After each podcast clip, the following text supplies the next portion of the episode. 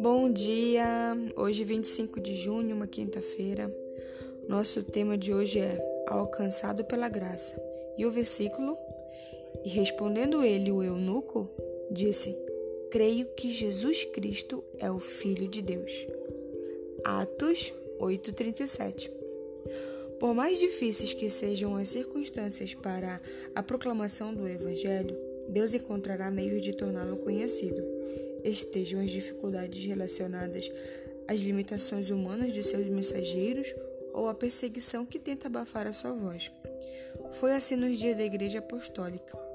A dispersão resultante da perseguição contra os primeiros cristãos facilitou a divulgação da mensagem nos lugares para onde eles se dirigiam. Em Samaria, muitos se converteram graças à pregação de Filipe. Mas Deus tinha ainda outros propósitos. Um anjo do Senhor falou a Felipe dizendo: Dispõe-te e vai para o lado sul, no caminho que desce de Jerusalém a Gaza. Não lhe foi dito o motivo da viagem, nem ele perguntou isso ao anjo. A comunicação chegara da parte de Deus, e isso lhe bastava.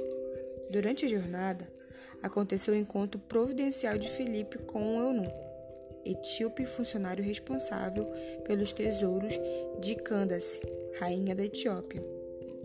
Depois de adorar a Deus, ele voltava para casa para um caminho deserto na região de Gaza. Provavelmente se tratava-se de um prosélito judeu que, por sua condição física, era impedido de entrar no santuário de acordo com as leis prevalecentes. Entretanto, não era descartado pela graça. Por intermédio do profeta Isaías, Deus prometeu que os eunucos poderiam ser admitidos como membros da aliança. À procura disso, ele foi encontrado por Felipe. Anjos de Deus estavam auxiliando este homem que buscava a luz, e ele estava sendo atraído para o Salvador. Pelo ministério do Espírito Santo, o Senhor pôs em contato com quem poderia guiá-lo à luz. Em obediência à nova ordem, o servo de Deus se aproximou dele e o viu lendo a respeito de Moisés no livro de Isaías. Então teve início o diálogo que levou o eunuco à decisão. Alcançado pela graça, que desconhece preconceitos e barreiras, convencido da realidade de Cristo como Messias divino, e a ele convertido, o etíope foi batizado.